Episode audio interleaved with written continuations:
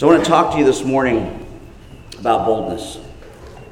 It's not really something we often hear about as Christians. In fact, you know, if we were to think about the virtues of a godly Christian life, you know, we might list purity or faith or self-control or you know one of the one of the various other fruits of the spirit and we'd, we'd be right to do so but i wonder how many of us would think to mention christian boldness so, you know, different people have different views on, on the quality. For, uh, for some folks, it can be seen as a good thing to be bold and uh, stand up for what you believe in. But, you know, boldness can also be equated with being pushy or being overly assertive. And then on the other hand, if you happen to be someone who is naturally shy, you may have a hard time wrapping your mind around it because you may feel like it's something that's not a natural part of your personal makeup. But either way, I want you to consider it this morning as we go again to Paul's letter to the Thessalonians and our continuing look not only at this important book of the Bible, but at the advent of the Protestant Reformation that arose from exactly these types of Holy Spirit inspired writings uh, and the boldness that they inspired in the people of God down through the centuries. So, if you're just joining us for the first time, we do uh, expository preaching here. We're going to be preaching through the whole book of First Thessalonians. If you don't know where that is, New Testament book. If you find Colossians, go right. And I'm going to be reading to you, uh, let's see, First Thessalonians chapter 2, and I'm going to be reading to you the first 13 verses. So I hope you have your own Bibles with you, have them open in front of you so you can see this all together, although it will be on the screen. Uh, but listen for the voice of the Spirit. So Paul writes, For you yourselves know, brothers, that our coming to you was not in vain.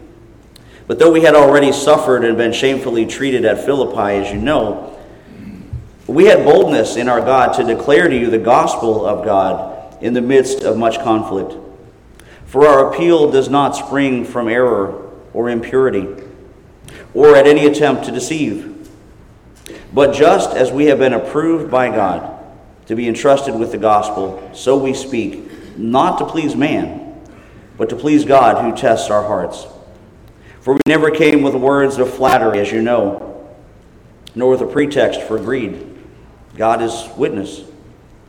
Nor did we seek glory from people, whether from you or from others. Though we could have made demands as apostles of Christ, but we were gentle among you, like a nursing mother taking care of her own children. And so, being affectionately desirous of you, we were ready to share with you not only the gospel of God, but also our own selves, because you had become very dear to us. For you remember, brothers, our labor and toil. We worked night and day that we might not be a burden to any of you while we proclaim to you the gospel of God. You are witnesses, and God also, how holy and righteous and blameless was our conduct toward you, believers. For you know how, like a father with his children, we exhorted each one of you and encouraged you and charged you to walk in a manner worthy of God who calls you into his own kingdom and glory. And we also thank God constantly for this that when you received the word of God, which you heard from us, you accepted it not as the word of men, but as what it really is the word of God, which is at work in you, believers. And, brothers and sisters, this is the word of the Lord to us today. Thanks be to God. Let's pray. God our Father, uh, in you is hidden all the treasures of wisdom and knowledge, and so we ask you to open now our eyes that we may see the wonders of your word just now, and give us grace uh, that we may encounter your Son, our Savior, Jesus Christ, in whose name we pray. Amen. So I, I said in the opening, I I want to talk to you this morning about boldness and more specifically about Christian boldness because they really are uh, two separate things. Because you know, boldness in the biblical sense is, is not a personality trait. Uh, it's not merely being courageous or confrontational or always having the last word, but instead, Christian boldness is acting by the power of the Holy Spirit with honest, urgent conviction in the face of ungodly opposition. Just like the Apostle Paul did when he preached the gospel of salvation to the Thessalonians. Because at the end of the day, genuine boldness is centered on Christ. And it requires the humility to recognize that as we realize that we cannot be bold on our own. which I really think makes this second chapter of Thessalonians the perfect text to accompany our celebration of Reformation Sunday. Because Paul's words here really describe not only himself, but call to mind the work and the mission of Martin Luther. And, and as both men, actually, uh, Paul and Luther continually pointed beyond themselves and their own work in ministry, as important as it was, to the point of their ministry, which is the person and work of Jesus Christ, and to the centrality of the cross. And so, just by way of a little background, if you remember from last week, uh, the Apostle Paul, having received a good report about the Thessalonian believers, is writing back to them to commend them for their faithfulness and to remind them of the time he had spent with them and of the things that he had taught them. And, and we know about this period of Paul's ministry because the book of Acts describes his trip there, and it tells us how at first uh, he had great success with the Thessalonians until his opponents began to spread rumors about him and uh, stir up the rabble of the town. Until eventually there, there was a riot, and a mob of townspeople grabbed these Christians and they dragged them before the rulers of the city. And, and when they got these believers in front of the civil authorities and began to make their complaints, they said, These men, these Christians who have turned the world upside down, have come here now too. Now, these rioters meant this as an accusation and as an insult. But you know, it really was a compliment. And what a great thing to have said about you that you managed to turn the world upside down for Jesus. Amen, somebody. You know, and I can't think of a greater compliment for a Christian. A compliment that is certainly due to men like Martin Luther and the Apostle Paul, and one that we should be aspiring to in this fellowship, so that if the Lord tarries another 46 years, the generations that follow us can look back on our time here and say, These are the people that have helped turn the world upside down for the faith. But we have to ask ourselves the question of how. How did men like the first century apostles and the early reformers of the 15th and 16th century, these, these very ordinary men from very ordinary backgrounds, make such a dramatic impact on the planet that their lives and their legacies are still impacting us today in 21st century America and around the world? And I think the answer is threefold that I want to share with you this morning. Uh, the first and most obvious, one that I've already mentioned, uh, which is a Holy Spirit empowered conviction. But having it coupled with courage and with a sense of urgency, because if any one of those three ingredients is missing, we won't really be acting boldly. You know, because obviously, without the Spirit's conviction that something ought to be said or ought to be done, along with having the Scriptures to back it up, we need to be really cautious about the things we might be tempted to be bold about lest they come from a place of arrogance and self serving. Uh, and, and hand in hand with that, without courage to take God at His word, we don't have the foundation in which to plant those convictions in the face of opposition.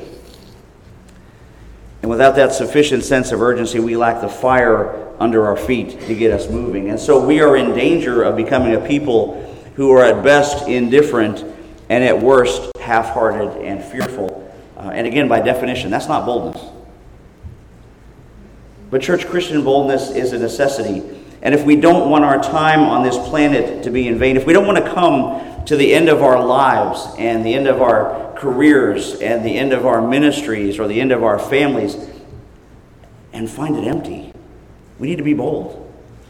If we don't want to come to the end and find that nothing much happened, we need to be bold. If we don't want to come to the end and find there's no impact that mattered or legacy to last, we need to be bold because we know that that kind of life is not what God has lined up for us. And we see that in the text this morning where Paul described what happens when he came from Philippi to Thessalonica and he, he lived there and ministered there. And he says in verse 1 For you yourselves know, brothers, that our coming to you was not in vain.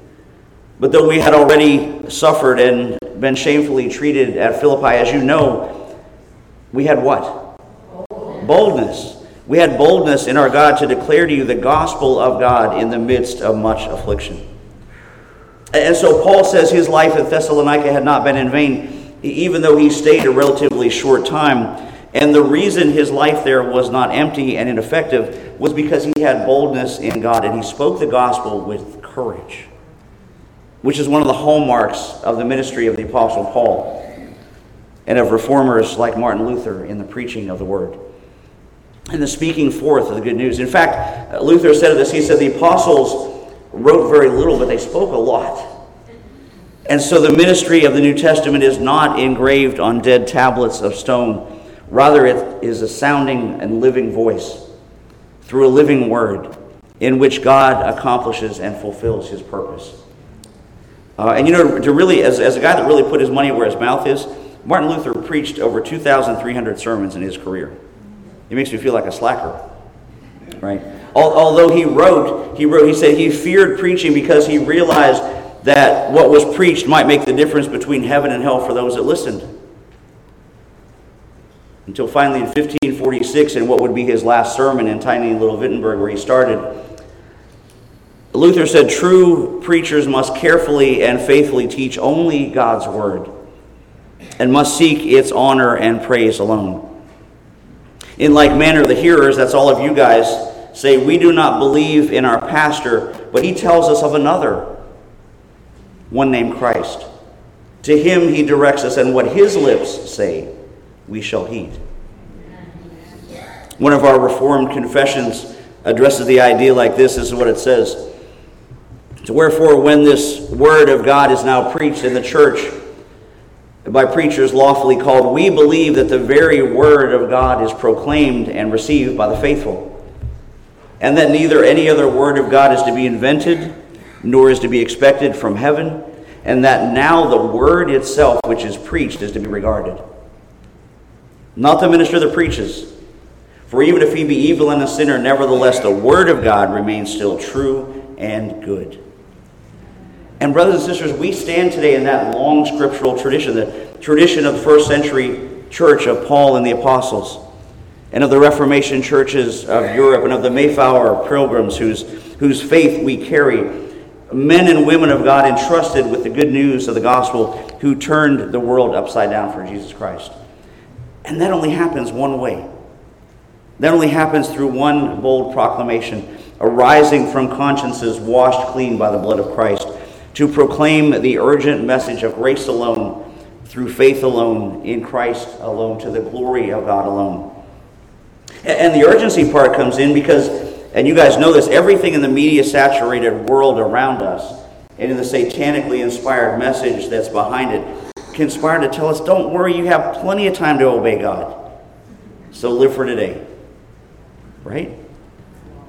But the truth is that we ought to obey God right now. And we are going to keep on calling people to do that and boldly proclaiming that message, whether the world wants to hear it or not. And why? For our appeal does not spring from error or impurity or any attempt to deceive. But just as we have been approved by God to be entrusted with the gospel, so we speak, not to please man, but to please God who tests our hearts. For we never came with words of flattery, as you know, nor with a pretext for greed. God is witness. Nor did we seek glory from people, whether from you or from others and my wife's going to laugh at me. I know I've said this before. I really do care whether people like me or not. I'm not a sociopath. Okay? Um, but I don't care enough to compromise on the truth. Okay? For the exact same reasons the Apostle Paul just laid out, I cannot allow myself to be shackled by the opinions of people. And guess what? Neither can any of you. Uh, and why? Not because I'm so great. Right, honey? And not because any of you are so great, but, church, because our God is. And as Paul just said, our message is true, it's not from error. Our message is pure, it's not from tainted motives. Our message is honest. We are not trying to trick you. That message, that good news, is trustworthy because it's the good news of the gospel of Jesus Christ. And over 2,000 years later, Jesus is what we all still need. Because, church, spiritually, the world is no different than it was in Paul's day or in Luther's day. And we need to be continually called back to reliance on Christ alone, even though the world around us, and worse yet, Worse yet, the worldly church is capitulating with the forces of darkness every chance they get. Which is, which is an idea we need to courageously examine on a day like today uh, as we reflect on the truth of the message that we've received and of the myriad manifold blessings that God has given this particular flock gathered home here this morning. Because, church, just imagine if God gave us what we really deserved.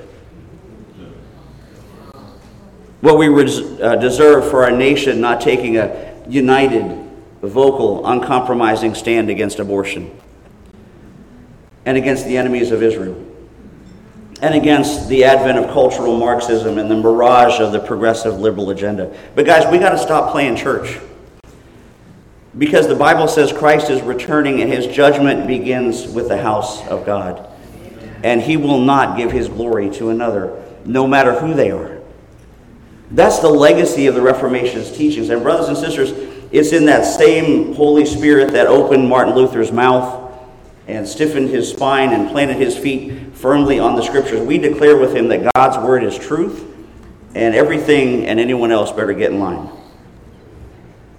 But that's not happening out there, is it?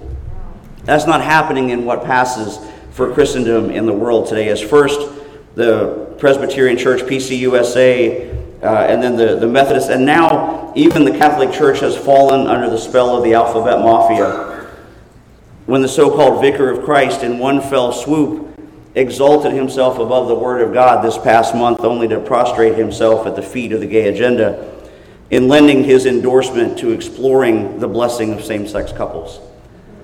Uh, blessing them within his word, this is his words patience, understanding, tenderness, and encouragement earning him the same rebuke as Luther delivered against the Roman pontiff of his day, of who Luther said, sits as a man of sin and son of perdition in the church, not to govern it with divine laws, godly promises, and grace, but with foolish human commandments, by means of his self invented holiness, and so now is due no more allegiance than a Christian owes the Antichrist. And so, brothers and sisters, it's not just for those three apostate denominations, but that goes for all of us. For all of us who would trust in any one or anything less than the glorious truth of the God of the Bible. Amen. But I call you to come out from that, to come out from whatever idol that is for you, and it's different for everyone. Just like we read in 1 Thessalonians chapter 1 last week, as Paul commanded the new Christians and commended them too he said, You turn from turn to God from idols to serve the living and true God. And to wait for his son from heaven who he raised from the dead. And so that means whatever it is, whether that idol is family, or whether that idol is finances, or whether that idol is your physical health or, or friendships, or even attachments to firmly held expressions of faith that just turn out to be wrong. You got to come out from that. And so all of us, myself included, need to pray and to ask God to reveal whatever idol that may be that's crept into your life, even if they are innately good things in and of themselves, that we have elevated to a higher place than they ought to hold. Things that become a problem when we begin to believe that they can satisfy us more than God can. Because those things become an obstacle to our Christian boldness. And the most common way they manifest themselves is the desire for human acceptance and in the love of the comforts and security that money can buy. But, church, we can't fall for that trap. Even if it gets us labeled as intolerant, when we call men and women, as we read this morning, to walk in a manner worthy of God, who calls you into his own kingdom and glory. And guess what? There's only one way there. Think of it like this Christ himself spoke of two roads, two kingdoms two rewards, two different eternities. And he said, I am the way, the truth, and the life. No one, not anyone, comes to the Father except through me. You see, it's the broad minded, easy, popular culture way that leads to death and destruction. Only the narrow way of the cross leads home. And, church, the gospel that Paul preached and the one that Luther rediscovered, and the one which by God's grace you will always hear from this pulpit presents a Christ who was so intolerant of our lost estate that he left his lofty throne in the heavenlies. And he took on himself the form of man. And he suffered at the hands of sinful men. And he died on a cruel cross of shame to purchase our redemption and call us back to the truth. And now the truth telling is our job. And we need to still be doing it just like our Reformation era ancestors. Because, you know, when Martin Luther rediscovered the gospel, he wasn't trying to start a brand new church. He wanted simply to reform the existing one and to draw it back to the pure gospel of God's grace in Christ. And so, from tiny little Wittenberg off the beaten path in Germany, a movement grew that hasn't stopped. A confessing movement that seeks to always underscore the truth of God's word. The truth that we are freed from sin and guilt solely by the grace of God, which is in Christ. And so, in his teaching and in his writing and in his personal life, Martin Luther pointed only to Christ. Luther preached nothing else but Christ. And today we look only to Christ, who by his suffering and death on the cross exhausted God's anger and turned away his wrath. And so we still have just that one bold message. That's it the gospel of Jesus Christ. And that message is absolutely reliable, and whenever and wherever that gospel is preached, people are changed, including right here. And so we also thank God constantly for this.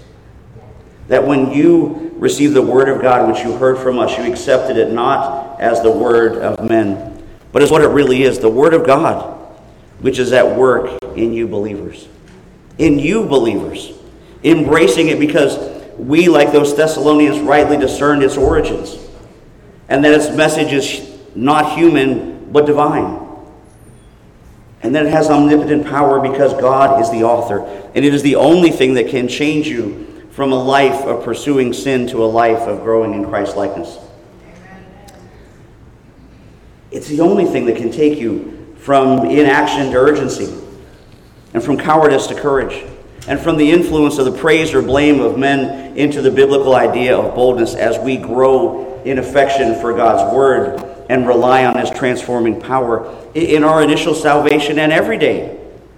As we continue in it, rejoicing as it gives faith and grants repentance in our congregation as individuals and as a body of believers, because it will not fail until it accomplishes all of God's purposes in this world and for the next, in spite of opposition, regardless of affliction whether in season or out of season, exhorting and encouraging one another as we see the day of the Lord drawing near. Because, church, the devil would have you be afraid, and the world would have you despair, and your sinful flesh would have you lose hope. But because we abide in Christ, the Word made flesh, we can boldly proclaim the truth of this book to the glory of God. And so, once more, with boldness, you and I can say, in the words of Luther's most famous speech, I am bound by the scriptures I have quoted, and my conscience is captive to the word of God. And so here I stand.